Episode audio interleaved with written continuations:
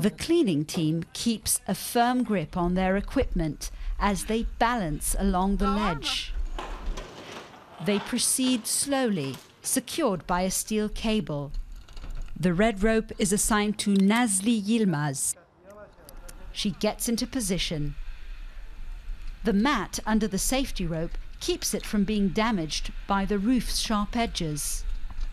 Her life will be hanging on that rope.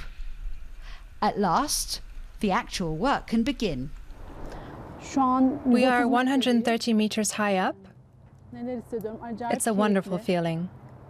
I feel absolutely free.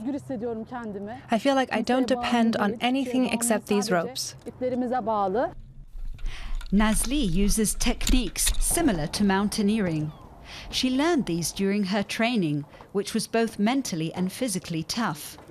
But she believed in herself and overcame all the obstacles. They said it was no use training me, that I wouldn't be able to do the job. Even my friends told me that. Up until five years ago, Nazli worked as a receptionist in high rises like this one. She'd see the facade cleaners through the windows and admired them. One day she plucked up the courage to ask her now boss Murat Devshili for a job.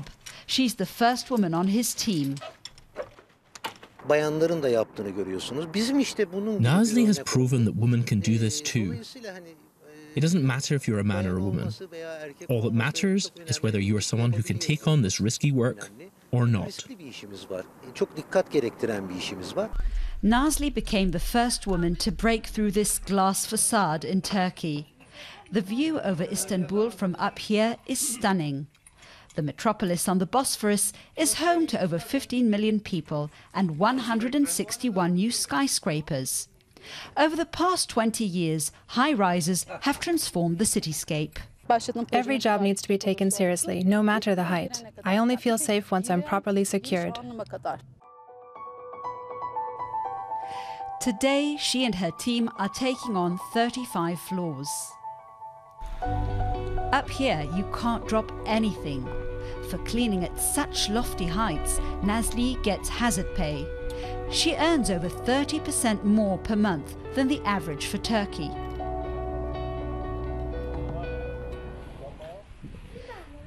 As a single mother, the 35 year old needs the money.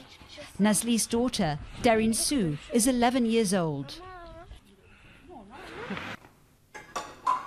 She's a passionate fencer. Nazli supports her and provides for the training. Derin Su's father moved out.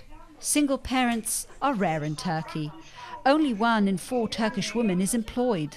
Marriage and tradition hold strong in this country.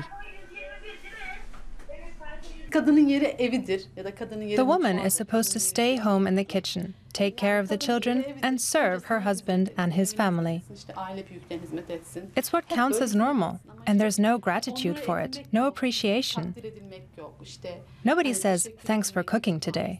Hani yemek yaptın eline sağlık demek yok. When she's at work, Nazli Yilmaz can shut out all frustrations. She appreciates her independent life. It isn't always easy, but she hopes to set an example and give other Turkish women the courage to go their own way.